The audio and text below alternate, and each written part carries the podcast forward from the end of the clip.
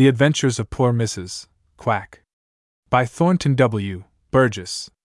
Hi, Peter Rabbit becomes acquainted with Mrs. Quack. Make a new acquaintance every time you can.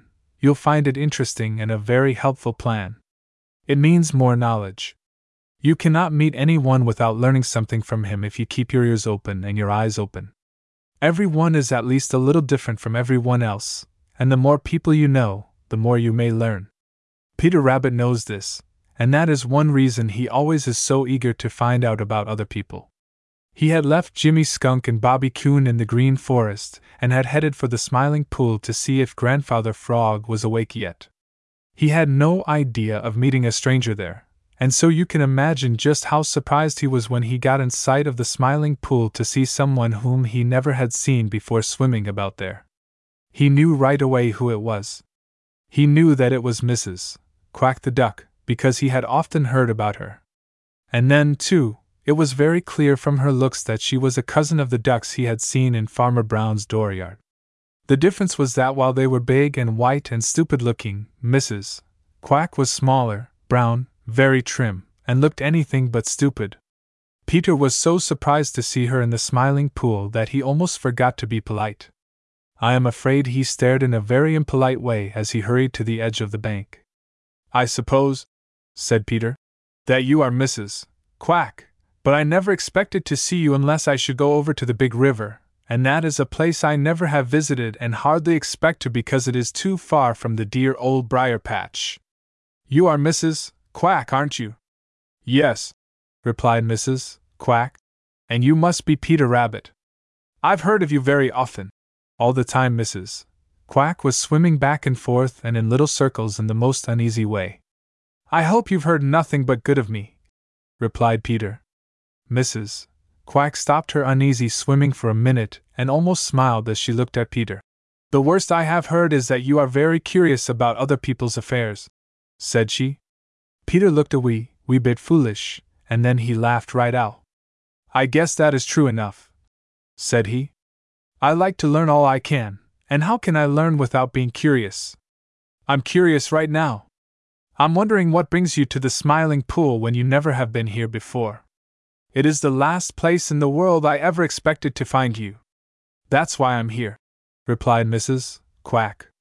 I hope others feel the same way. I came here because I just had to find some place where people wouldn't expect to find me and so wouldn't come looking for me. Little Joe Otter saw me yesterday on the big river and told me of this place, and so, because I just had to go somewhere, I came here. Peter's eyes opened very wide with surprise. Why, he exclaimed. I should think you would be perfectly safe on the big river. I don't see how any harm can possibly come to you out there. The words were no sooner out of Peter's mouth than a faint bang sounded from way off towards the big river. Mrs. Quack gave a great start and half lifted her wings as if to fly. But she thought better of it, and then Peter saw that she was trembling all over. Did you hear that? she asked in a faint voice. Peter nodded. That was a gun, a terrible gun, but it was a long way from here, said he. It was over on the big river, said Mrs. Quack. That's why it isn't safe for me over there. That's why I just had to find some other place. Oh dear, the very sound of a gun sets me to shaking and makes my heart feel as if it would stop beating. Are you sure I am perfectly safe here? Perfectly, spoke up Jerry Muskrat, who had been listening from the top of the big rock, where he was lunching on a clam. Unless you are not smart enough to keep out of the clutches of Reddy Fox or Old Man Coyote or Hooty the Owl or Redtail the Hawk. I'm not afraid of them, declared Mrs. Quack. It's those two legged creatures with terrible guns I'm afraid of. And she began to swim about more uneasily than ever. 2. Mrs. Quack is distrustful. Jerry Muskrat thinks there is no place in the world like the Smiling Pool. So, for the matter of that, does Grandfather Frog and also Spotty the Turtle. You see, they have spent their lives there and know little about the rest of the great world. When Mrs. Quack explained that all she feared was that a two legged creature with a terrible gun might find her there, Jerry Muskrat hastened to tell her that she had nothing to worry about on that account. No one hunts here now that Farmer Brown's boy has put away his terrible gun, explained Jerry. There was a time when he used to hunt here and set traps, which are worse than terrible guns, but that was long ago, before he knew any better. Who is Farmer Brown's boy? demanded Mrs. Quack, looking more anxious than ever. Is he one of those two legged creatures? Yes, said Peter Rabbit, who had been listening with all his ears. But he is the best friend we Quaddies have got. He is such a good friend that he ought to be a Quaddy himself.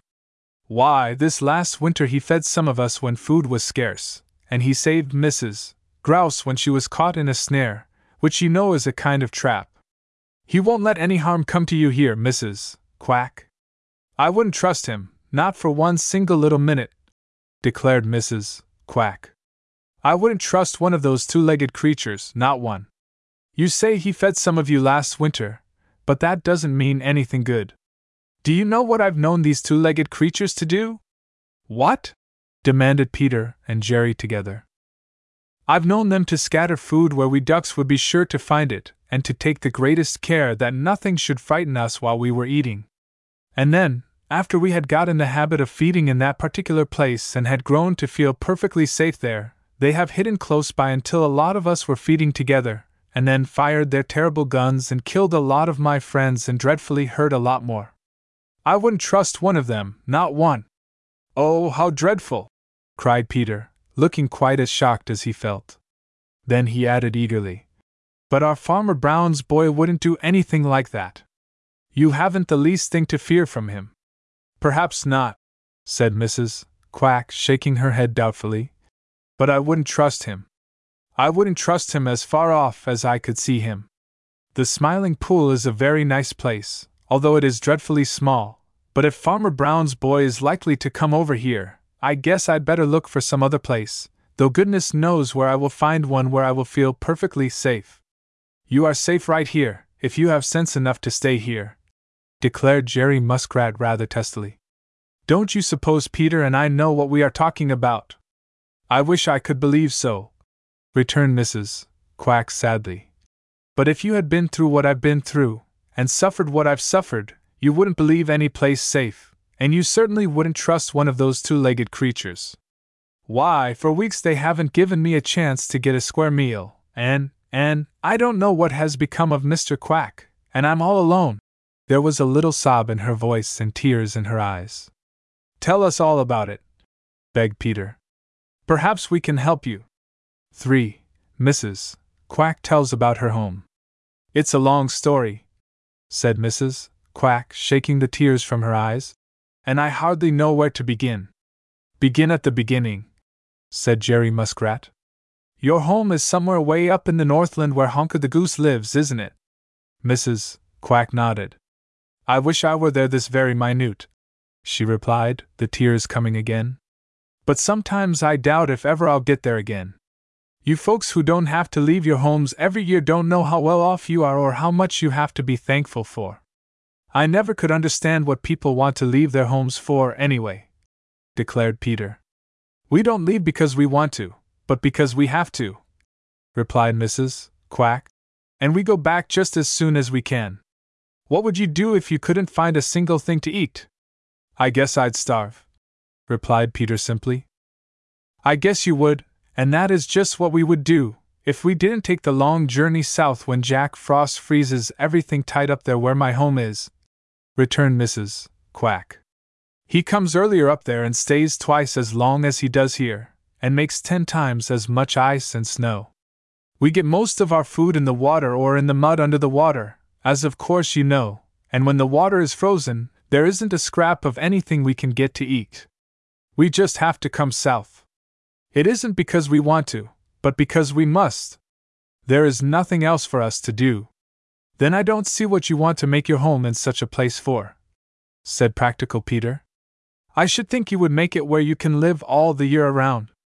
I was born up there, and I love it just as you love the dear old briar patch, replied Mrs. Quack simply. It is home, and there is no place like home. Besides, it is a very beautiful and a very wonderful place in summer.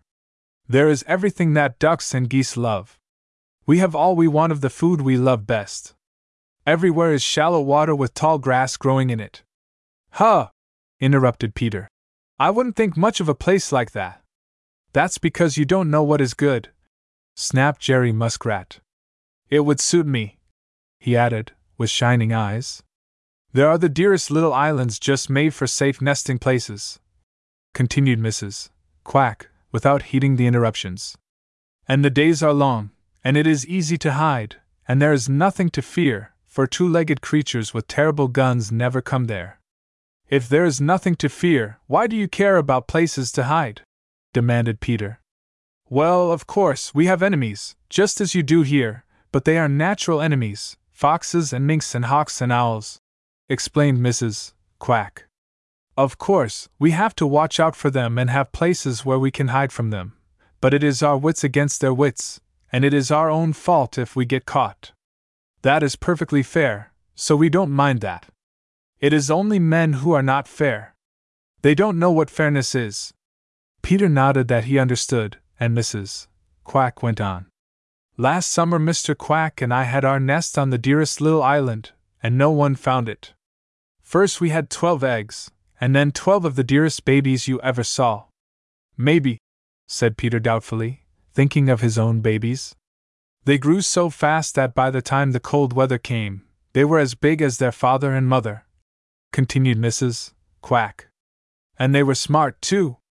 They had learned how to take care of themselves just as well as I could. I certainly was proud of that family. But now I don't know where one of them is. Mrs. Quack suddenly choked up with grief, and Peter Rabbit politely turned his head away. For Mrs. Quack continues her story. When Mrs. Quack told of her twelve children and how she didn't know where one of them was, Peter Rabbit and Jerry Muskrat knew just how badly she was feeling and they turned their heads away and pretended that they didn't see her tears. In a few minutes, she bravely went on with her story. When Jack Frost came and we knew it was time to begin the long journey, Mr. Quack and myself and our twelve children joined with some other duck families, and with Mr. Quack in the lead, we started for our winter home, which really isn't a home but just a place to stay. For a while we had nothing much to fear, we would fly by day and at night rest in some quiet lake or pond or on some river, with the great woods all about us or sometimes great marshes. Perhaps you don't know what marshes are. If the green meadows here had little streams of water running every which way through them, and the ground was all soft and muddy and full of water, and the grass grew tall, they would be marshes. Jerry Muskrat's eyes sparkled. I would like a place like that, he exclaimed. You certainly would, replied Mrs. Quack. We always find lots of your relatives in such places. Marshes must be something like swamps, ventured Peter Rabbit, who had been thinking the matter over.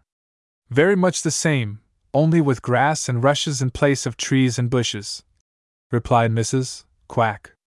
There is plenty to eat and the loveliest hiding places. In some of these we stayed days at a time. In fact, we stayed until Jack Frost came to drive us out. Then, as we flew, we began to see the homes of these terrible two legged creatures called men, and from that time on we never knew a minute of peace, excepting when we were flying high in the air or far out over the water. If we could have just kept flying all the time or never had to go near the shore, we would have been all right. But we had to eat. Of course, said Peter. Everybody has to eat. And we had to rest, said Mrs. Quack. Certainly, said Peter. Everybody has to do that. And to eat, we had to go in close to shore where the water was not at all deep, because it is only in such places that we can get food, continued Mrs. Quack. It takes a lot of strength to fly as we fly, and strength requires plenty of food. Mr. Quack knew all the best feeding places, for he had made the long journey several times, so every day he would lead the way to one of these. He always chose the wildest and most lonely looking places he could find, as far as possible from the homes of men, but even then he was never careless. He would lead us around back and forth over the place he had chosen, and we would all look with all our might for signs of danger. If we saw none, we would drop down a little nearer and a little nearer. But with all our watchfulness, we never could be sure, absolutely sure, that all was safe. Sometimes those terrible two legged creatures would be hiding in the very middle of the wildest, most lonely looking marshes. They would be covered with grass so that we couldn't see them. Then, as we flew over them, would come the bang, bang, bang, bang of terrible guns, and always some of our flock would drop. We would have to leave them behind, for we knew if we wanted to live we must get beyond the reach of those terrible guns. So we would fly our hardest. It was awful, just simply awful. Mrs. Quack paused and shuddered, and Peter Rabbit and Jerry Muskrat shuddered in sympathy. Sometimes we would have to try three or four feeding places before we found one where there were no terrible guns. And when we did find one, we would be so tired and frightened that we couldn't enjoy our food, and we didn't dare to sleep without someone on watch all the time. It was like that every day. The farther we got, the worse it became. Our flock grew smaller and smaller. Those who escaped the terrible guns would be so frightened that they would forget to follow their leader and would fly in different directions and later perhaps join other flocks. So it was that when at last we reached the place in the sunny Southland for which we had started, Mr. Quack and I were alone. What became of our twelve children, I don't know. I am afraid the terrible guns killed some. I hope some joined other flocks and escaped, but I don't know. I hope they did too, said Peter. V.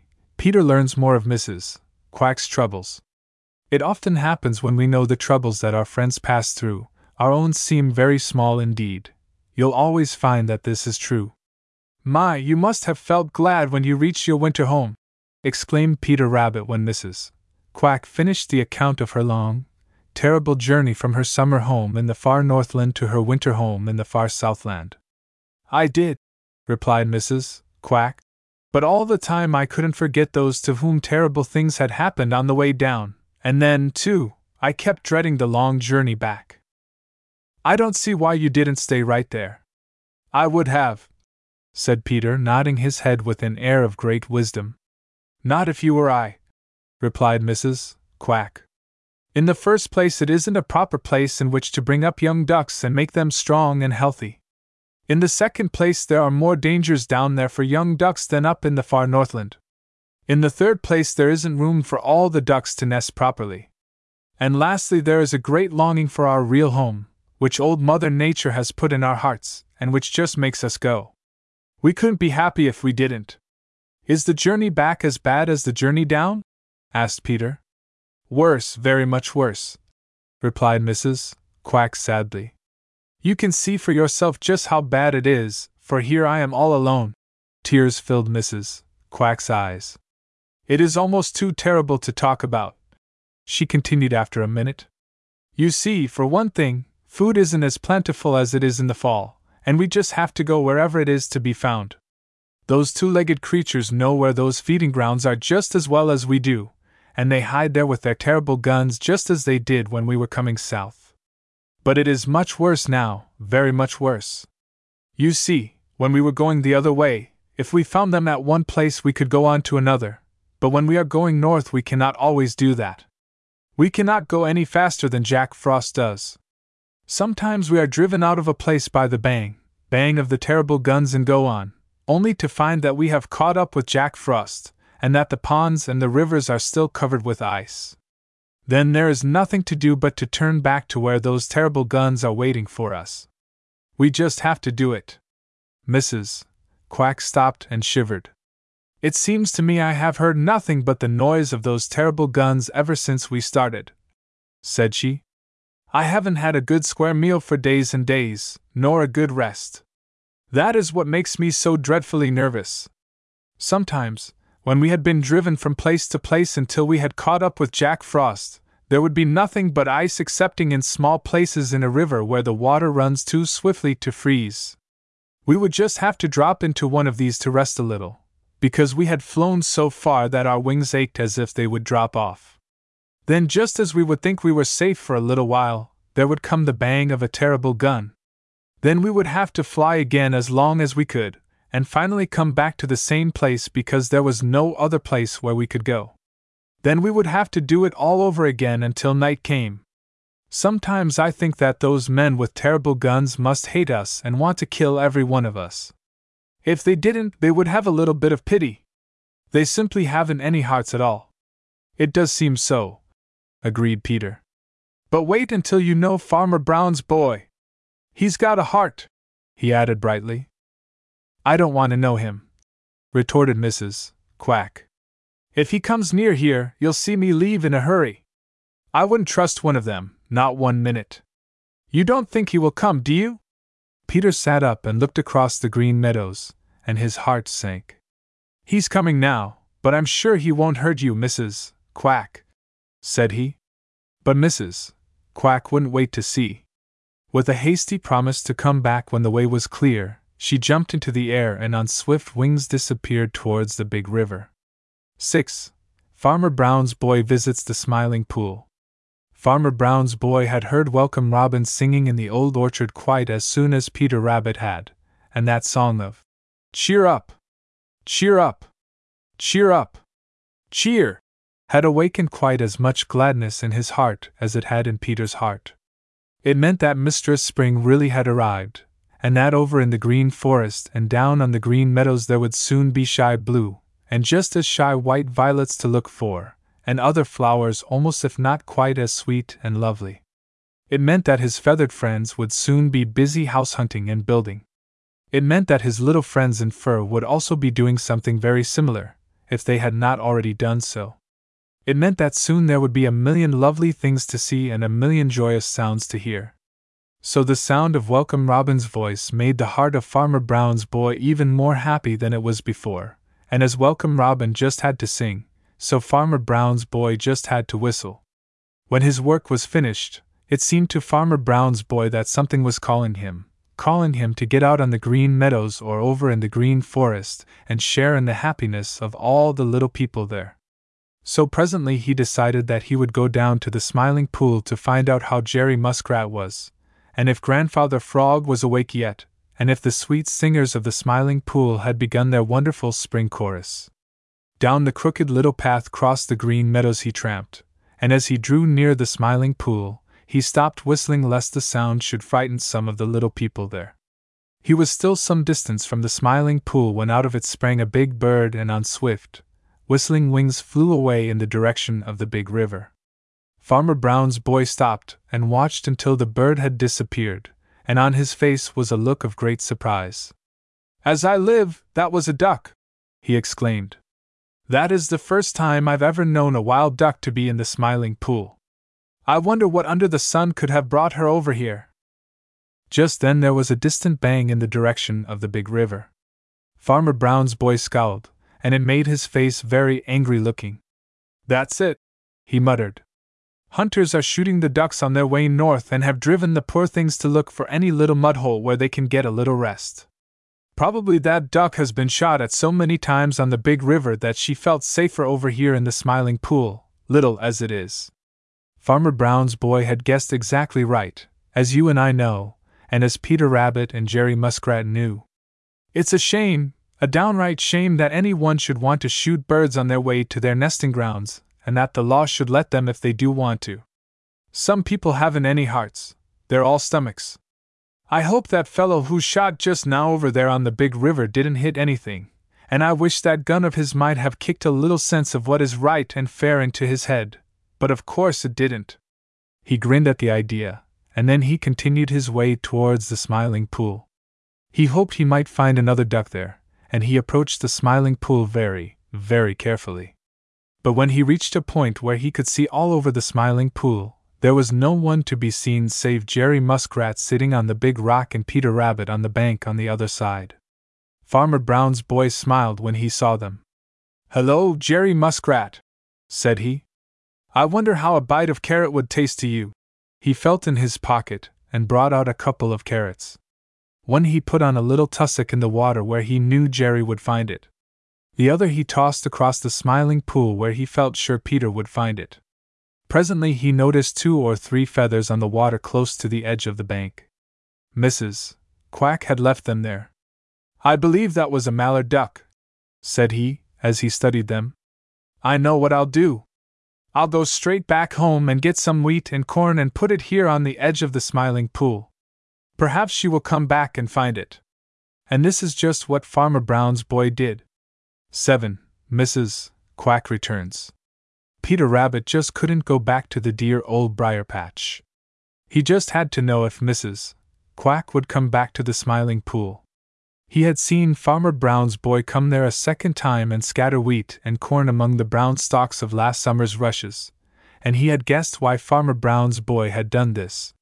He had guessed that they had been put there especially for Mrs.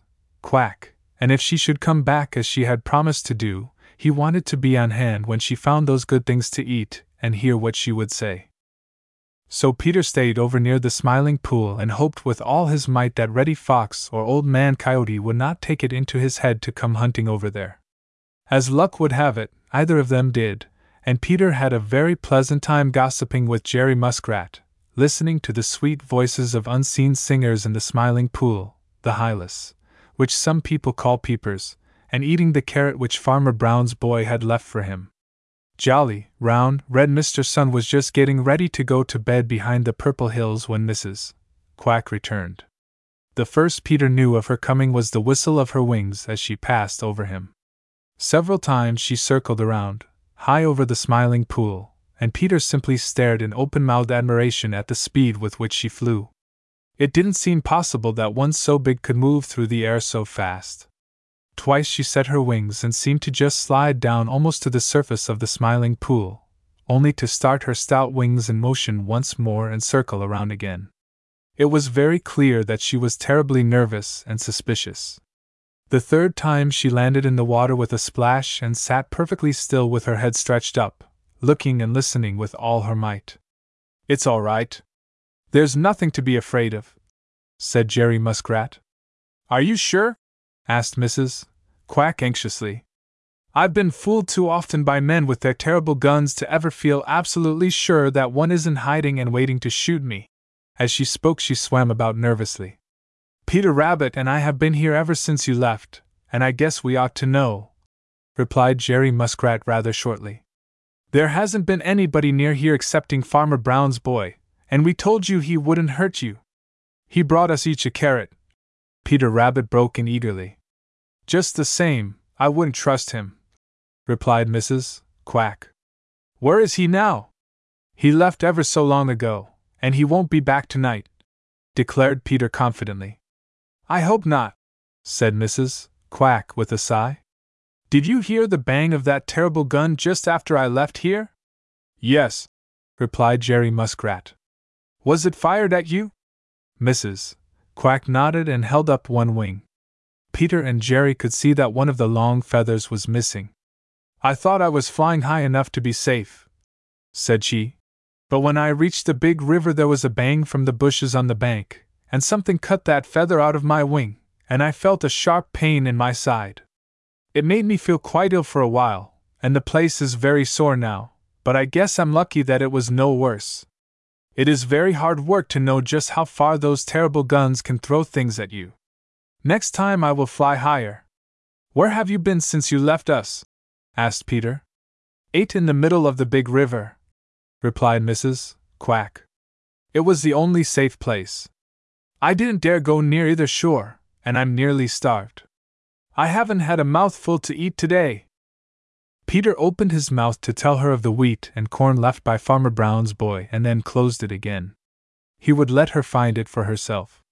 If he told her about it, she might suspect a trick and refuse to go near the place. He never had seen any one so suspicious, not even Old Man Coyote. But he couldn't blame her, after all she had been through. So he kept still and waited. He was learning, was Peter Rabbit. He was learning a great deal about Mrs. Quack. 8. Mrs. Quack has a good meal and a rest. There's nothing like a stomach full to make the heart feel light, to chase away the clouds of care and make the world seem bright. That's a fact. A full stomach makes the whole world seem different, brighter, better, and more worth living in. It is the hardest kind of hard work to be cheerful, and see only the bright side of things when your stomach is empty. But once fill that empty stomach, and everything is changed. It was just that way with Mrs. Quack. For days at a time she hadn't had a full stomach because of the hunters with their terrible guns, and when just before dark that night she returned to the smiling pool, her stomach was quite empty. I don't suppose I'll find much to eat here, but a little in peace and safety is better than a feast with worry and danger, said she, swimming over to the brown, broken down bulrushes on one side of the smiling pool and appearing to stand on her head as she plunged it under water and searched in the mud on the bottom for food. Peter Rabbit looked over at Jerry Muskrat sitting on the big rock, and Jerry winked. In a minute up bobbed the head of Mrs. Quack, and there was both a pleased and a worried look on her face. She had found some of the corn left there by Farmer Brown's boy. At once she swam out to the middle of the smiling pool, looking suspiciously this way and that way. There is corn over there, said she. Do you know how it came there? I saw Farmer Brown's boy throwing something over there, replied Peter. Didn't we tell you that he would be good to you? Quack, quack, quack! I've seen that kind of kindness too often to be fooled by it, snapped Mrs. Quack. He probably saw me leave in a hurry and put this corn here, hoping that I would come back and find it and make up my mind to stay here a while. He thinks that if I do, he'll have a chance to hide near enough to shoot me. I didn't believe this could be a safe place for me, and now I know it. I'll stay here tonight, but tomorrow I'll try to find some other place. Oh dear, it's dreadful not to have any place at all to feel safe in. There were tears in her eyes. Peter thought of the dear old briar patch and how safe he always felt there, and he felt a great pity for poor Mrs. Quack, who couldn't feel safe anywhere. And then right away he grew indignant that she should be so distrustful of Farmer Brown's boy, though if he had stopped to think, he would have remembered that once he was just as distrustful. I should think, said Peter with a great deal of dignity, that you might at least believe what Jerry Muskrat and I, who live here all the time, tell you. We ought to know Farmer Brown's boy if anyone does, and we tell you that he won't harm a feather of you. He won't get the chance, snapped Mrs. Quack. Jerry Muskrat sniffed in disgust. I don't doubt you have suffered a lot from men with terrible guns, said he. But you don't suppose Peter and I have lived as long as we have without learning a little, do you? I wouldn't trust many of those two legged creatures myself, but Farmer Brown's boy is different. If all of them were like him, we wouldn't have a thing to fear from them. He has a heart. Yes, indeed, he has a heart. Now you take my advice and eat whatever he has put there for you, be thankful, and stop worrying. Peter and I will keep watch and warn you if there is any danger. I don't know as even this would have overcome Mrs. Quack's fears if it hadn't been for the taste of that good corn in her mouth, and her empty stomach. She couldn't, she just couldn't resist these, and presently she was back among the rushes, hunting out the corn and wheat as fast as ever she could. When at last she could eat no more, she felt so comfortable that somehow the smiling pool didn't seem such a dangerous place after all, and she quite forgot Farmer Brown's boy. She found a snug hiding place among the rushes too far out from the bank for Reddy Fox to surprise her, and then with a sleepy, good night, to Jerry and Peter, she tucked her head under her wing and soon was fast asleep. Peter Rabbit tiptoed away, and then he hurried lipperty lipperty lip to the dear old briar patch to tell Mrs. Peter all about Mrs. Quack. 9. Peter Rabbit makes an early call. Peter Rabbit was so full of interest in Mrs. Quack and her troubles that he was back at the Smiling Pool before Mr. Sun had kicked off his rosy blankets and begun his daily climb up in the blue, blue sky. You see, he felt that he had heard only a part of Mrs. Quack's story, and he was dreadfully afraid that she would get away before he could hear the rest. With the first bit of daylight, Mrs. Quack swam out from her hiding place among the brown rushes. It looked to Peter as if she sat up on the end of her tail as she stretched her neck and wings just as far as she could, and he wanted to laugh right out. Then she quickly ducked her head under water two or three times so that the water rolled down over her back, and again Peter wanted to laugh. But he didn't. He kept perfectly still. Mrs. Quack shook herself and then began to carefully dress her feathers. That is, she carefully put back in place every feather that had been rumpled up. She took a great deal of time for this, for Mrs. Quack is very neat and tidy and takes the greatest pride in looking as fine as she can. Of course, it was very impolite of Peter to watch her make her toilet, but he didn't think of that. He didn't mean to be impolite. And then it was so interesting. Huh! said he to himself. I don't see what anyone wants to waste so much time on their clothes for. You know, Peter doesn't waste any time on his clothes. In fact, he doesn't seem to care a bit how he looks. He hasn't learned yet that it always pays to be as neat and clean as possible, and that you must think well of yourself if you want others to think well of you. When at last Mrs. Quack had taken a final shower bath and appeared satisfied that she was looking her best, Peter opened his mouth to ask her the questions he was so full of, but closed it again as he remembered people are usually better natured when their stomachs are full, and Mrs. Quack had not yet breakfasted. So he waited as patiently as he could, which wasn't patiently at all. At last, Mrs. Quack finished her breakfast, and then she had to make her toilet all over again.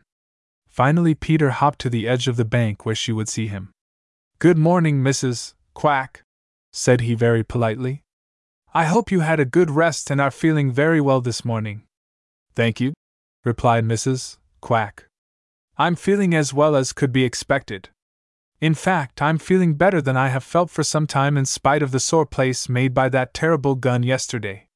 You see, I have had a good rest and two square meals, and these are things I haven't had since goodness knows when. This is a very nice place. Let me see, what is it you call it? The Smiling Pool, said Peter. That's a good name for it, returned Mrs. Quack. If only I could be sure that none of those hunters would find me here, and if only Mr. Quack were here, I would be content to stay a while. At the mention of Mr. Quack, the eyes of Mrs. Quack suddenly filled with tears. Peter felt tears of sympathy in his own eyes. Where is Mr. Quack? he asked. I don't know, sobbed Mrs. Quack. I wish I did. I haven't seen him since one of those terrible guns was fired at us over on the big river yesterday morning, a little while before little Joe Otter told me about the Smiling Pool. Ever since we started for our home in the far north, I have been fearing that something of this kind might happen. I ought to be on my way there now, but what is the use without Mr. Quack? Without him, I would be all alone up there and wouldn't have any home. Won't you tell me all that has happened since you started on your long journey? asked Peter. Perhaps some of us can help you. I'm afraid you can't, replied Mrs. Quack sadly. But I'll tell you all about it so that you may know just how thankful you ought to feel that you do not have to suffer what some of us do. X. How Mr. and Mrs. Quack started north. Peter Rabbit was eager to help Mrs. Quack in her trouble, though he hadn't the least idea how he could help, and neither had she. How any one who dislikes water as Peter does could help one who lives on the water all the time was more than either one of them could see. And yet, without knowing it, Peter was helping Mrs. Quack. He was giving her his sympathy, and sympathy often helps others a great deal more than we even guess. It sometimes is a very good plan to tell your troubles to someone who will listen with sympathy. It was so with Mrs. Quack. She had kept her troubles locked in her own heart so long that it did her good to pour them all out to Peter. Mr. Quack and I spent a very comfortable winter way down in the sunny Southland, said she with a faraway look. It was very warm and nice down there, and there were a great many other ducks spending the winter with us. The place where we were was far from the homes of men, and it was only once in a long while that we had to watch out for terrible guns. Of course, we had to have our wits with us all the time, because there are hawks and owls and minks down there just as there are up here, but any duck who can't keep out of their way deserves to furnish one of them a dinner. Then there was another fellow we had to watch out for, a queer fellow whom we never see anywhere but down there. It was never safe to swim too near an old log floating in the water or lying on the bank, because it might suddenly open a great mouth and swallow one of us whole. What's that? Peter Rabbit leaned forward and stared at Mrs. Quack with his eyes popping right out. What's that? he repeated. How can an old log have a mouth? Mrs. Quack just had to smile, Peter was so in earnest and looked so astonished. Of course, said she, no really truly log has a mouth or is alive. But this queer fellow I was speaking of looks so much like an old log floating in the water unless you look at him very sharply, that many a heedless young duck has discovered the difference when it was too late. Then, too, he will swim under water and come up underneath and seize you without any warning. He has the biggest mouth I've ever seen, with terrible looking teeth, and could swallow me whole. Illustration with caption. Some folks call him alligator and some just gator. By this time, Peter's eyes looked as if they would fall out of his head. What is his name? whispered Peter. It's Old Ally the Gator, replied Mrs. Quack. Some folks call him alligator and some just gator, but we call him Old Ally. He's a very interesting old fellow. Sometime perhaps I'll tell you more about him. Mr. Quack and I kept out of his reach, you may be sure. We lived quietly and tried to get in as good condition as possible for the long journey back to our home in the north.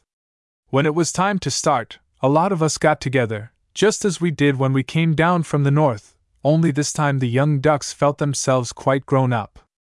In fact, before we started, there was a great deal of love making, and each one chose a mate.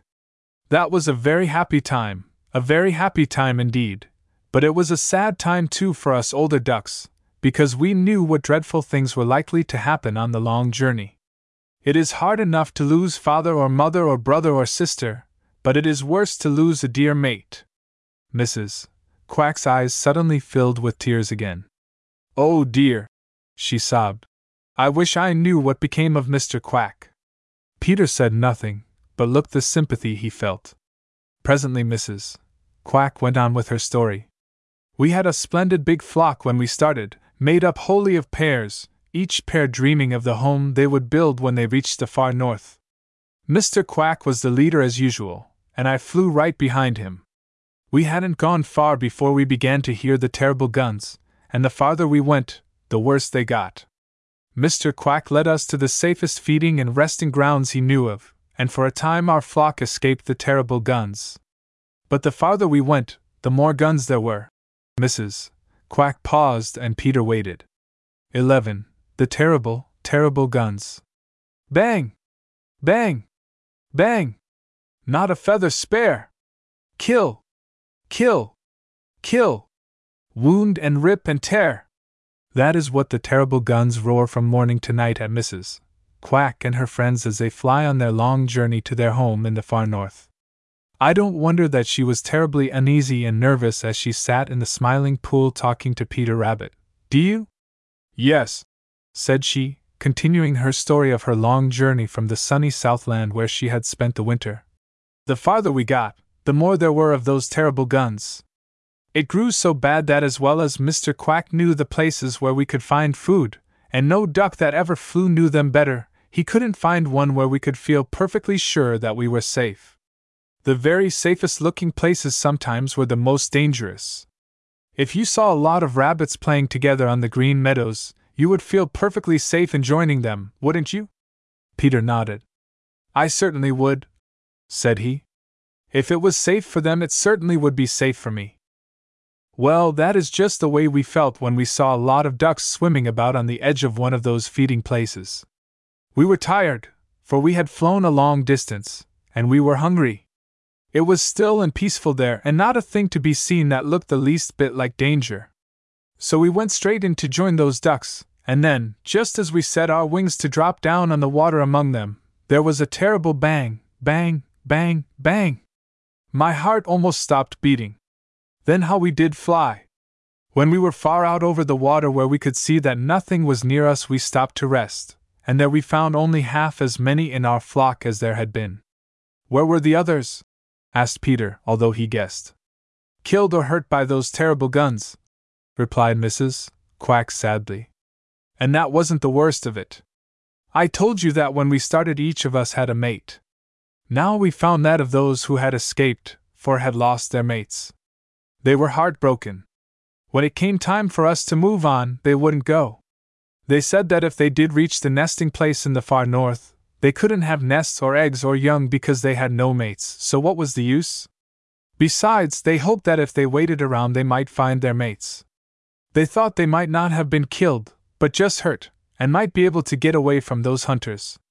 So they left us and swam back towards that terrible place, calling for their lost mates, and it was the saddest sound.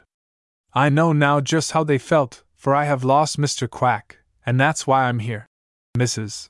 Quack drew a wing across her eyes to wipe away the tears.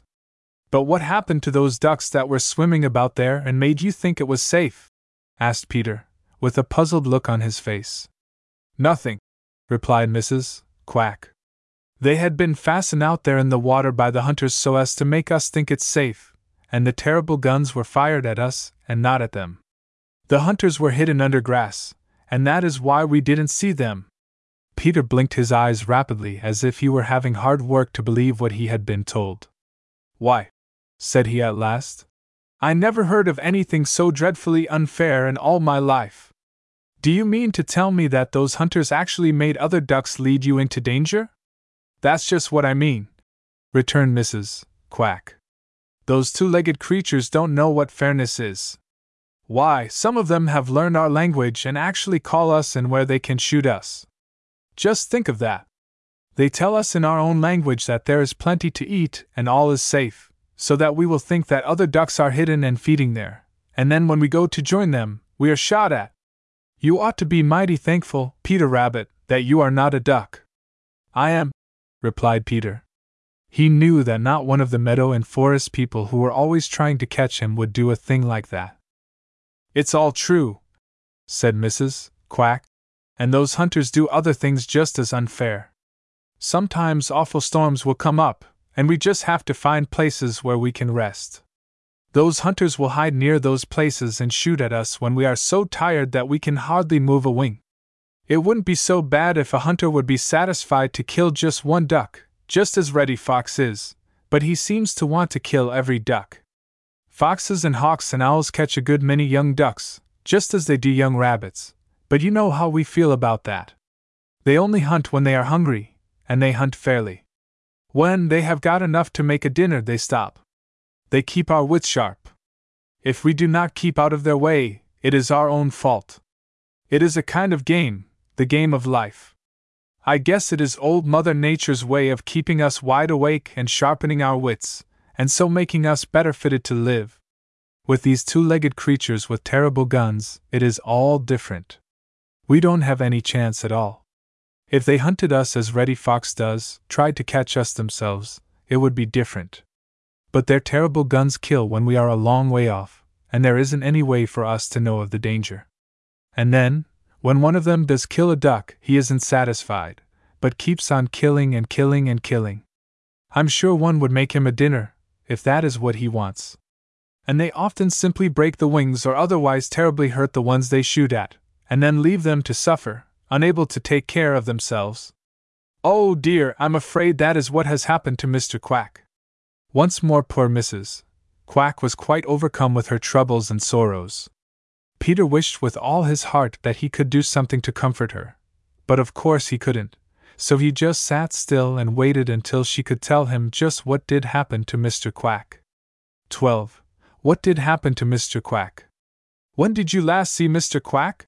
Asked Jerry Muskrat, who had been listening while Mrs. Quack told Peter Rabbit about her terrible journey. Early yesterday morning, replied Mrs. Quack, the tears once more filling her eyes. We had reached the big river over there, just six of us out of the big flock that had started from the sunny Southland. How we got as far as that I don't know. But we did, and neither Mr. Quack nor I had lost a feather from those terrible guns that had banged at us all the way up and that had killed so many of our friends. We were flying up the big river, and everything seemed perfectly safe. We were in a hurry, and when we came to a bend in the big river, we flew quite close to shore, so as not to have to go way out and around. That was where Mr. Quack made a mistake. Even the smartest people will make mistakes sometimes, you know. Peter Rabbit nodded. I know, said he. I've made them myself. And then he wondered why Jerry Muskrat laughed right out. Yes, continued Mrs. Quack, that is where Mr. Quack made a mistake, a great mistake. I suppose that because not a single gun had been fired at us that morning, he thought perhaps there were no hunters on the big river. So, to save time, he led us close to shore. And then it happened. There was a bang, bang of a terrible gun, and down fell Mr. Quack just as we had seen so many fall before. It was awful. There was Mr. Quack flying in front of me on swift, strong wings, and there never was a swifter, stronger flyer or a handsomer duck than Mr. Quack, and then all in the wink of an eye he was tumbling helplessly down, down to the water below, and I was flying on alone, for the other ducks turned off, and I don't know what became of them. I couldn't stop to see what became of Mr. Quack, because if I had, that terrible gun would have killed me. So I kept on a little way and then turned and went back, only I kept out in the middle of the big river. I dropped down on the water and swam about, calling and calling, but I didn't get any answer, and so I don't know what has become of Mr. Quack. I am afraid he was killed, and if he was, I wish I had been killed myself. Here Mrs. Quack choked up so that she couldn't say another word. Peter's own eyes were full of tears as he tried to comfort her. Perhaps, said he, Mr. Quack wasn't killed and is hiding somewhere along the big river. I don't know why I feel so, but I feel sure that he wasn't killed, and that you will find him yet. That's why I've waited instead of going on, replied Mrs. Quack between sobs. Though it wouldn't have been of any use to go on without my dear mate. I'm going back to the big river now to look for him. The trouble is, I don't dare go near the shore, and if he is alive, he probably is hiding somewhere among the rushes along the banks. I think I'll be going along now, but I'll be back tonight if nothing happens to me. You folks who can always stay at home have a great deal to be thankful for. It's lucky for me that Mrs. Peter wasn't here to hear her say that, said Peter, as he and Jerry Muskrat watched Mrs. Quack fly swiftly towards the big river. Mrs. Peter is forever worrying and scolding because I don't stay in the dear old briar patch. If she had heard Mrs. Quack say that, I never would have heard the last of it. I wish there was something we could do for Mrs. Quack. I'm going back to the dear old briar patch to think it over, and I guess the sooner I start the better, for that looks to me like Reddy Fox over there, and he's headed this way. So off for home started Peter, lipperty lipperty lip, as fast as he could go, and all the way there he was turning over in his mind what Mrs. Quack had told him and trying to think of some way to help her. 13. Peter tells about Mrs. Quack. To get things done, if you'll but try, you'll always find there is a way. What you yourself can't do alone, the chances are another may. When Peter Rabbit was once more safely back in the dear old briar patch, he told Mrs. Peter all about poor Mrs. Quack and her troubles. Then for a long, long time he sat in a brown study. A brown study, you know, is sitting perfectly still and thinking very hard. That was what Peter did. He sat so still that if you had happened along, you probably would have thought him asleep. But he wasn't asleep. No, indeed. He was just thinking and thinking. He was trying to think of some way to help Mrs. Quack. At last he gave a little sigh of disappointment. Illustration with caption Just tuck that fact away in that empty head of yours and never say can't. It can't be done, said he. There isn't any way. What can't be done? demanded a voice right over his head. Peter looked up. There sat Sammy Jay. Peter had been thinking so hard that he hadn't seen Sammy arrive. What can't be done? repeated Sammy. There isn't anything that can't be done. There are plenty of things that you can't do, but what you can't do, someone else can. Just tuck that fact away in that empty head of yours and never say can't. You know Sammy dearly loves to tease Peter. Peter made a good natured face at Sammy. Which means, I suppose, that what I can't do you can. You always did have a pretty good opinion of yourself, Sammy, said he. Nothing of the kind, retorted Sammy. I simply mean that nobody can do everything, and that very often two heads are better than one. It struck me that you had something on your mind, and I thought I might be able to help you get rid of it. But of course, if you don't want my help, supposing I could and would give it to you, that is an end of the matter, and I guess I'll be on my way. The old briar patch is rather a dull place anyway.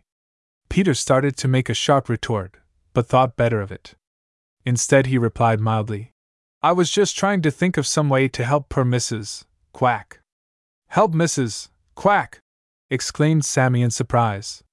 Where under the sun did you get acquainted with Mrs. Quack? What's the matter with her? She always has looked to me quite able to help herself. Well, she isn't. That is, she needs others to help her just now, replied Peter. And I've been most thinking my head off trying to find a way to help her. Then he told Sammy how he had met Mrs. Quack at the Smiling Pool and how terrible her long journey up from the sunny Southland had been, and how Mr. Quack had been shot by a hunter with a terrible gun, and how poor Mrs. Quack was quite heartbroken, and how she had gone over to the big river to look for him but didn't dare go near the places where he might be hiding if he were still alive and hurt so that he couldn't fly, and how cruel and terribly unfair were the men with terrible guns, and all the other things he had learned from Mrs. Quack. Sammy listened with his head cocked on one side, and for once he didn't interrupt Peter or try to tease him or make fun of him. In fact, as Peter looked up at him, he could see that Sammy was very serious and thoughtful, and that the more he heard of Mrs. Quack's story, the more thoughtful he looked. When Peter finished, Sammy flew down a little nearer to Peter. I beg your pardon for saying your head is empty, Peter, said he. Your heart is right, anyway. Of course, there isn't anything you can do to help Mrs. Quack, but as I told you in the beginning, what you can't do, others can. Now, I don't say that I can help Mrs. Quack, but I can try. I believe I'll do a little thinking myself. So Sammy Jay in his turn went into a brown study, and Peter watched him anxiously and a little hopefully. 14. Sammy Jay's plan to help Mrs. Quack. Sammy Jay sat on the lowest branch of a little tree in the dear old briar patch just over Peter Rabbit's head, thinking as hard as ever he could. Peter watched him and wondered if Sammy would be able to think of any plan for helping poor Mrs. Quack. He hoped so. He himself had thought and thought until he felt as if his brains were all mixed up and he couldn't think any more. So he watched Sammy and waited and hoped. Presently, Sammy flirted his wings in a way which Peter knew meant that he had made up his mind. Did I understand you to say that Mrs. Quack said that if Mr. Quack is alive, he probably is hiding among the rushes along the banks of the big river? he asked. Peter nodded. And that she said that she doesn't dare go near the banks because of fear of the terrible guns? Again, Peter nodded. Well, if that's the case, what is the matter with some of us who are not afraid of the terrible guns looking for Mr. Quack? said Sammy. I will, for one, and I'm quite sure that my cousin, Blacky the Crow, will, for another. He surely will if he thinks it will spoil the plans of any hunters. Blacky would go a long distance to do that. He hates terrible guns and the men who use them. And he knows all about them. He has very sharp eyes, has Blacky and he knows when a man has got a gun and when he hasn't. More than that, he can tell better than anyone I know of just how near he can safely go to one of those terrible guns. He is smart, my cousin Black is, and if he will help me look for Mr. Quack, we'll find him if he is alive. That will be splendid! cried Peter, clapping his hands. But aren't you afraid of those terrible guns, Sammy? Not when the hunters are trying for ducks, replied Sammy. If there is a duck anywhere in sight, they won't shoot at poor little me or even at Blacky, though they would shoot at him any other time. You see, they know that shooting at us would frighten the ducks. Blacky knows all about the big river. In the winter, he often gets considerable of his food along its banks. I've been over there a number of times, but I don't know so much about it as he does. Now, here is my plan. I'll go find Blacky and tell him all about what we want to do for Mrs. Quack. Then, when Mrs. Quack comes back to the Smiling Pool, if she hasn't found Mr. Quack, we'll tell her what we are going to do and what she must do. She must swim right up the big river, keeping out in the middle where she will be safe. If there are any hunters hiding along the bank, they will see her, and then they won't shoot at Blacky or me because they will keep hoping that Mrs. Quack will swim in near enough for them to shoot her. Blacky will fly along over one bank of the big river, and I will do the same over the other bank, keeping as nearly opposite Mrs. Quack as we can. Being up in the air that way and looking down, we will be able to see the hunters and also Mr. Quack, if he is hiding among the rushes. Are you quite sure that Mrs. Quack will come back to the Smiling Pool tonight? She said she would, replied Peter. Last night she came just a little while before dark, and I think she will do the same thing tonight, to see if any more corn has been left for her. You know, Farmer Brown's boy put some there yesterday, and it tasted so good to her that I don't believe she will be able to stay away, even if she wants to. I think your plan is perfectly splendid, Sammy Jay. I do hope Blacky the Crow will help. He will. Don't worry about that, replied Sammy. Hello? There goes Farmer Brown's boy over to the Smiling Pool now.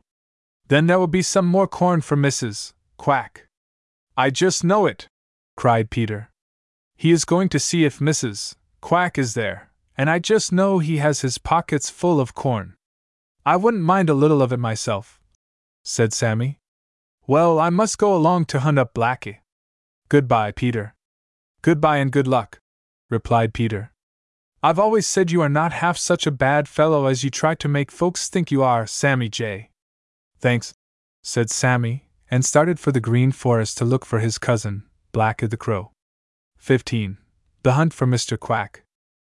In spite of her hopelessness in regard to Mr. Quack, there is no doubt that Mrs. Quack felt better that night after she had eaten the corn left among the rushes of the Smiling Pool by Farmer Brown's boy. Now she had that very comfortable feeling that goes with a full stomach, she could think better. As the black shadows crept across the Smiling Pool, she turned over in her mind Sammy Jay's plan for helping her the next day. The more she thought about it, the better it seemed, and she began to feel a little ashamed that she had not appeared more grateful to Sammy when he told her. At the time, she had been tired and hungry and discouraged. Now she was beginning to feel rested, and she was no longer hungry. These things made all the difference in the world. As she thought over Sammy's plan, she began to feel a little hope, and when at last she put her head under her wing to go to sleep, she had made up her mind that the plan was worth trying, and that she would do her part. Bright and early the next morning, Sammy Jay and Blacky the Crow were in the big hickory tree near the Smiling Pool ready to start for the big river to hunt for Mr. Quack. Peter Rabbit had been so afraid that he would miss something that he had stayed near the Smiling Pool all night, so he was on hand to see the start.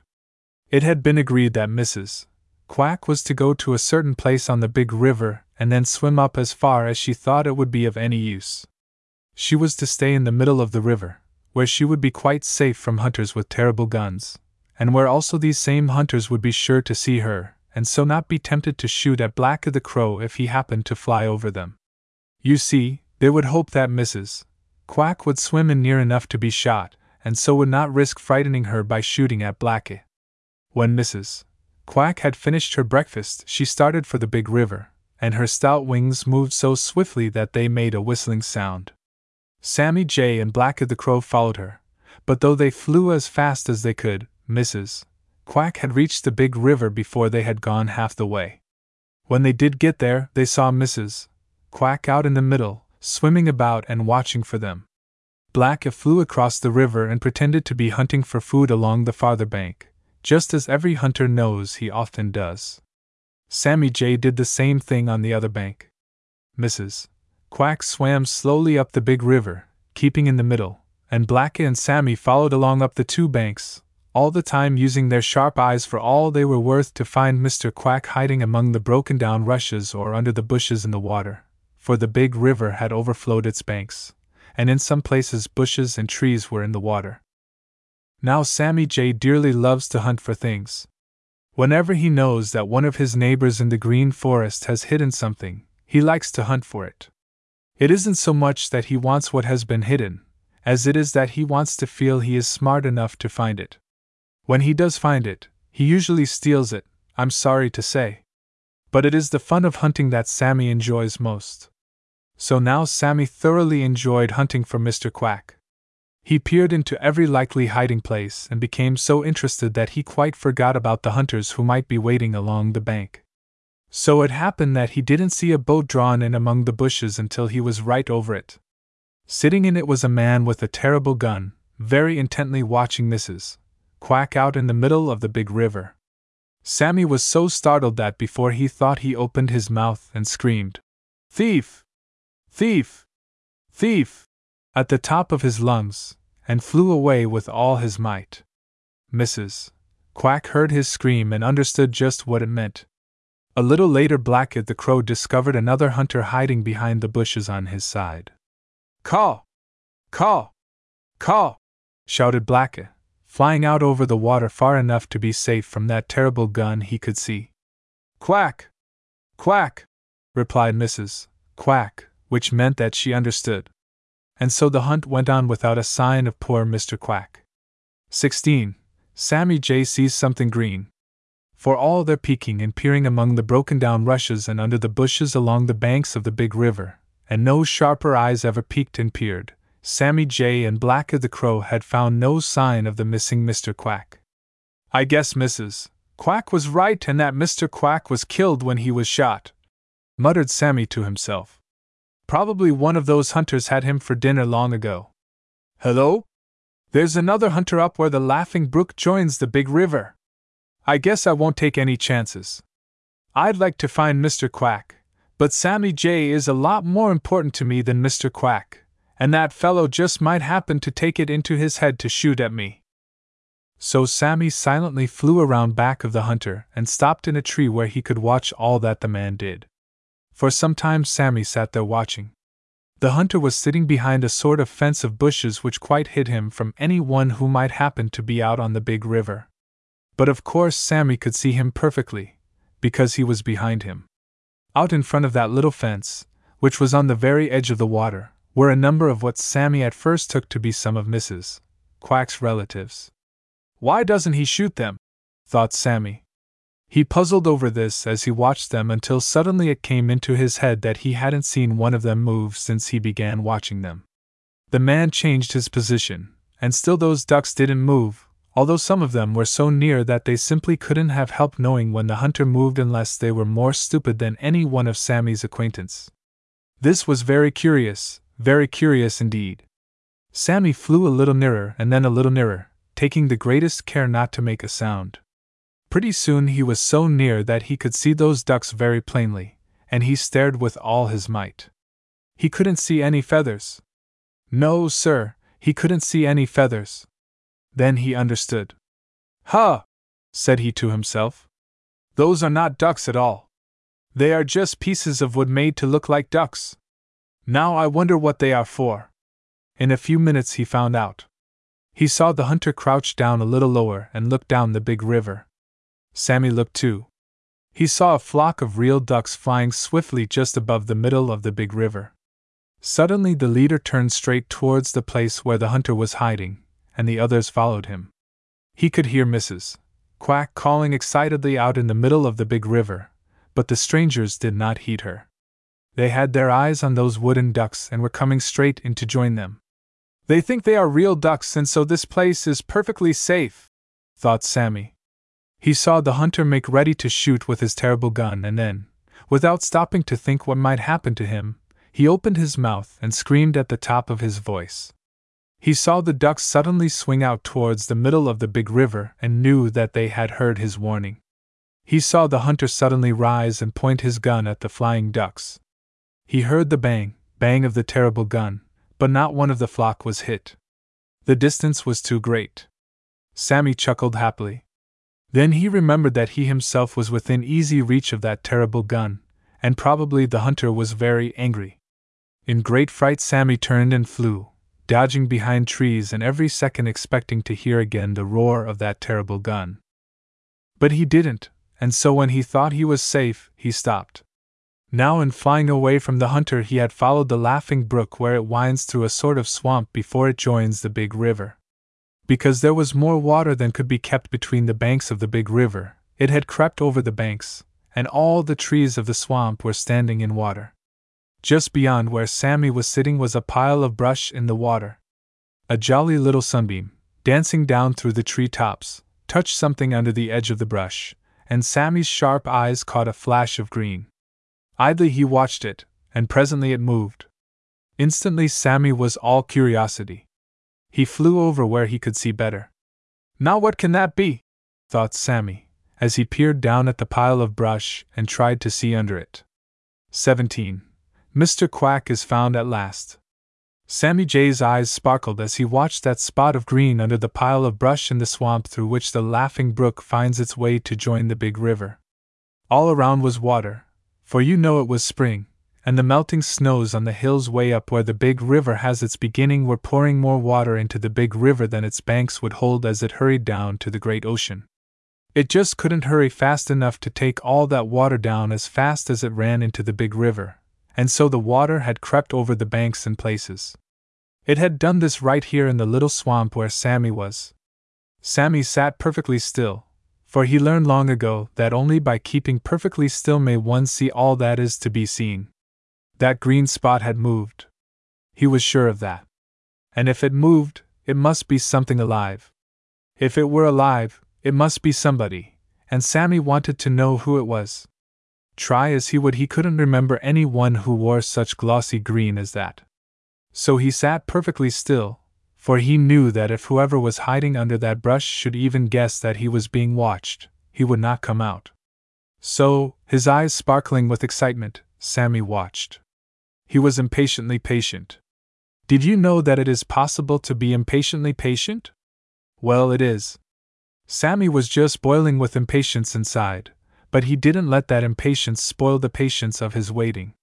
He sat there just as still as still, with his eyes fixed on that green spot, and you would never have guessed that he was fairly bursting with impatience to know who it was he was watching. That is what is called self control. It means the power to make yourself do a certain thing, no matter how much you may want to do something else. It is a splendid thing to have, is self control. After what seemed to Sammy a very long time, the green spot moved again. Little by little, something reached out from under the pile of brush. It was a head, a very beautiful green head, and it was exactly like Mrs. Quack's head, only hers was a sober brown instead of green. Sammy choked back a little gasp of surprise as a sudden thought popped into his head. Could this be the lost Mr. Quack? He had forgotten that probably Mr. Quack dressed differently from Mrs. Quack, and so of course he had been looking for someone all in brown. There was the bang of a gun somewhere over on the big river, and the green head was hastily withdrawn under the bush, but not before Sammy had seen a look of terrible fear in his eyes. I believe it is Mr. Quack, thought Sammy. If it is, I'll have the best news ever to tell Mrs. Quack. Just trust Sammy Jay to find anything he goes looking for.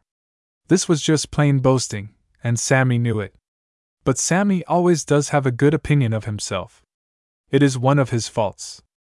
He quite lost sight of the fact that it was entirely by accident that he had come over to this swamp. Now that he had guessed who this might be, he was less impatient. He waited as still as you please, and at last the green head was slowly stretched out again, and Sammy could see that the neck was green, too, and that around the neck was a white collar. Sammy could keep still no longer. Illustration with caption. Yes, said he in a low voice. I am Mr. Quack. Are you Mr. Quack? he asked eagerly. The beautiful head disappeared like a flash. Sammy waited a minute or two before he repeated his question, adding, You needn't be afraid. There isn't anybody here but me, and I'm your friend. I just want to know if you are Mr. Quack because I've been looking for you for Mrs. Quack. Are you? Slowly, looking this way and that way with fear and suspicion in his eyes, a handsome duck came out from under the pile of brush. Yes, said he in a low voice. I am Mr. Quack. Where is Mrs. Quack? Safe and sound over on the big river, replied Sammy joyfully. Oh, I'm so glad I've found you. 18. Sammy Jay sends Mrs. Quack to the swamp. When Sammy Jay left Mr. Quack in the swamp over by the bank of the big river, he flew straight back to the Smiling Pool. At first, he thought of flying out over the big river and screaming the news to Mrs. Quack, who, you know, was swimming about out there. But he knew that if he did, she would very likely fly right over where Mr. Quack was, and that wouldn't do at all. No, indeed, that wouldn't do at all. One of the hunters would be sure to see her. So Sammy wisely flew back to the Smiling Pool to wait until Mrs. Quack should come back there for the night. Of course, he told Peter Rabbit all about Mr. Quack, and Peter was so delighted at the thought that Mr. Quack was alive that he capered about in quite the craziest way. Does Mrs. Quack know yet? asked Peter. Sammy shook his head. I'm going to tell her when she comes back here tonight, he explained. I was afraid if I told her before then she would fly straight to him and perhaps get them both in trouble. Quite right, Sammy. Quite right, Peter exclaimed. I wouldn't have thought of that. My, won't she be happy when you do tell her? I wonder what she'll say and what she'll do. I'm going to stay right here so as to see her when she hears the good news. Here comes your cousin, Blacky the Crow. Does he know yet? No, replied Sammy. But I'm going to tell him as soon as he gets here. They watched Blacky draw nearer and nearer, and as soon as he was within hearing, Sammy shouted the news. Caw, caw, caw, replied Blacky, hurrying a little faster. As soon as he reached the big hickory tree, Sammy told the whole story over again, and Blacky was quite as glad as the others. While they waited for Mrs. Quack, he told how he had hunted and hunted along the farther bank of the big river, and how he had seen the hunters with their terrible guns hiding and had warned Mrs. Quack just where each one was. Jolly, round, red Mr. Sun was getting ready to go to bed behind the purple hills, and the black shadows were beginning to creep out over the green meadows before Mrs. Quack came. In fact, Sammy Jay and Blacky were getting very uneasy. It was almost bedtime for them, for either of them dared stay out after dark. They had almost made up their minds to leave Peter to tell the news when they saw Mrs. Quack coming swiftly from the direction of the big river. She looked so sad and discouraged that even Blacky the Crow was sorry for her, and you know Blacky isn't much given to such feelings. What's the news, Mrs. Quack? asked Peter, his eyes dancing. There isn't any, replied Mrs. Quack. Oh, yes, there is, cried Sammy Jay, who couldn't possibly keep still any longer. What is it? demanded Mrs. Quack eagerly, and it seemed to Peter that there was a wee bit of hope in her voice.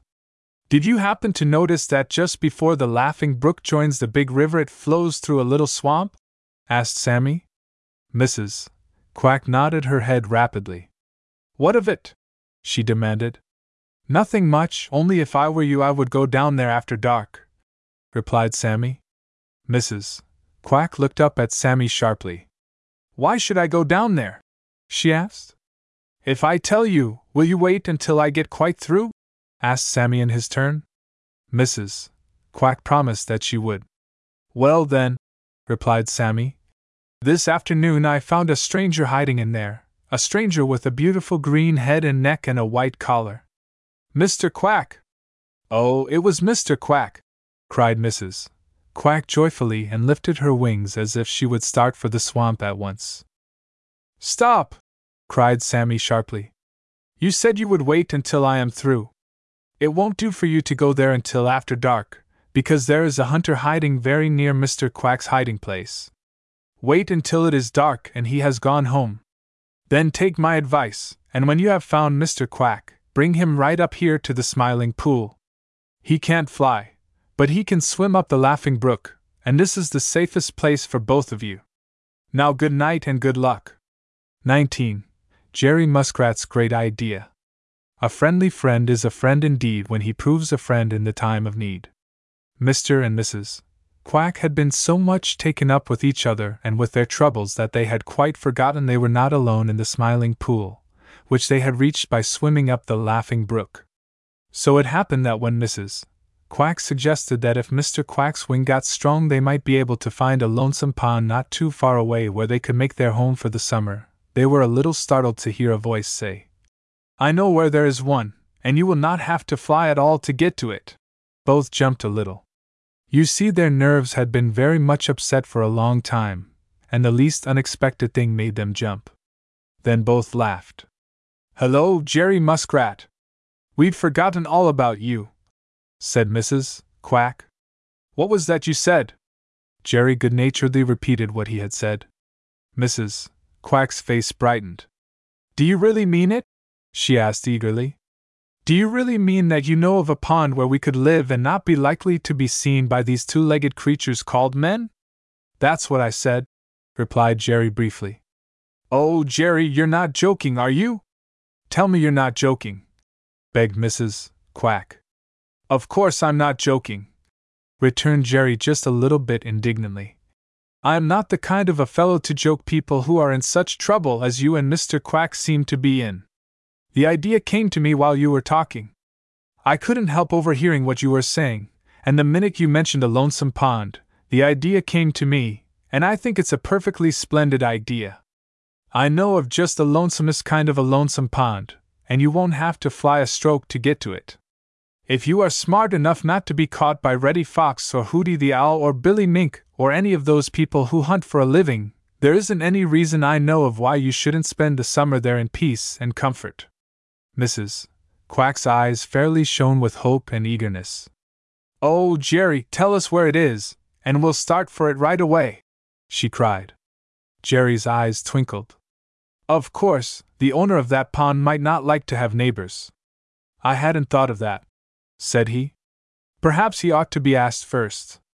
Mrs. Quack's face fell. Who is the owner? she asked. My cousin, Paddy the Beaver. He made it, replied Jerry proudly. Mrs. Quack's face lighted up again at once. I'm sure he won't object, said she. We know a great many of the Beaver family. In fact, they are very good neighbors of ours in our home in the far Northland. I didn't suppose there was a beaver pond anywhere around here. Tell me where it is, Jerry, and I'll go right up there and call on your cousin. All you've got to do is to follow the Laughing Brook way back into the Green Forest, and you'll come to Paddy's Pond, said he. He made that pond himself two years ago. He came down from the great woods and built a dam across the Laughing Brook way back there in the Green Forest, and gave us a great scare here in the Smiling Pool by cutting off the water for a few days. He has got a very nice pond there now. Honker the Goose and his flock spent a night in it on their way south last fall. Mrs. Quack waited to hear no more. She shot up into the air and disappeared over the tops of the trees in the Green Forest. What do you think of my idea? asked Jerry, as he and Mr. Quack watched her out of sight. I think it is great, just simply great, replied Mr. Quack. XX. Happy days for Mr. and Mrs. Quack. Whose heart is true and brave and strong, who ne'er gives up to grim despair, will find some day that skies are blue and all the world is bright and fair. If you don't believe it, just ask Mr. and Mrs. Quack. They know. Certainly, the world never looked darker for anyone than it did for them when the terrible gun of a hunter broke Mr. Quack's wing on the big river and ended all their dreams of a home in the far Northland. Then, through the help of Jerry Muskrat, they found the lonely pond of Paddy the Beaver deep in the Green Forest, and there, because their secret had been well kept, presently they found peace and hope and then happiness. You see, the heart of Mrs. Quack was true and brave and strong. She was the kind to make the best of things, and she at once decided that if they couldn't have their home where they wanted it, they would have it where they could have it. She was determined that they should have a home anyway, and Paddy the Beaver's little pond was not such a bad place after all. So she wasted no time. She examined every inch of the shore of that little pond. At last, a little back from the water, she found a place to suit her, a place so well hidden by bushes that only the sharpest eyes ever would find it. And a little later it would be still harder to find, as she well knew, for all about clumps of tall ferns were springing up, and when they had fully unfolded, not even the keen eyes of Sammy Jay looking down from a nearby tree would be able to discover her secret. There she made a nest on the ground, a nest of dried grass and leaves, and lined it with the softest and most beautiful of linings, down plucked from her own breast. In it she laid ten eggs. Then came long weeks of patience sitting on them, watching the wonder of growing things about her, the bursting into bloom of shywood flowers, the unfolding of leaves on bush and tree, the springing up in a night of queer mushrooms, which people call toadstools, and all the time dreaming beautiful duck dreams of the babies which would one day hatch from those precious eggs. She never left them save to get a little food and just enough exercise to keep her well and strong, and when she did leave them, she always carefully pulled soft down over them to keep them warm while she was away. Mr. Quack knew all about that nest, though he had taken no part in building it, and had no share in the care of those eggs. He was very willing that she should do all the work and thought it quite sufficient that he should be on guard to give warning if danger should appear. So he spent the long, beautiful days lazily swimming about in the little pond, gossiping with Paddy the Beaver, and taking the best of care of himself. The broken wing healed and grew strong again, for it had not been so badly broken, after all. If he missed the company of others of his kind which he would have had during these long days of waiting had they been able to reach their usual nesting place in the far Northland, he never mentioned it. Unknown to them, Farmer Brown's boy discovered where they were. Later he came often to the pond and was content to sit quietly on the shore and watch Mr. Quack, so that Mr. Quack grew quite used to him and did not fear him at all. In fact, after the first few times, he made no attempt to hide. You see, he discovered that Farmer Brown's boy was a friend. Always after he had left, there was something good to eat near where he had been sitting, for Farmer Brown's boy brought corn and oats, and sometimes a handful of wheat. He knew, and Mr. Quack knew that he knew, that somewhere near was a nest, but he did not try to find it much as he longed to, for he knew that would frighten and worry Mrs. Quack. So the dear, precious secret of Mr. and Mrs. Quack was kept, for not even Paddy the Beaver knew just where that nest was, and in due time, early one morning, Mrs. Quack proudly led forth for their first swim ten downy, funny ducklings. Illustration with caption Those were happy days indeed for Mr. and Mrs. Quack in the pond of Paddy the Beaver. Oh, those were happy days indeed for Mr. and Mrs. Quack in the pond of Paddy the Beaver, and in their joy they quite forgot for a time the terrible journey which had brought them there. But finally the ducklings grew up, and when Jack Frost came in the fall, the whole family started on the long journey to the sunny Southland. I hope they got there safely, don't you? Among those whom Mr. and Mrs.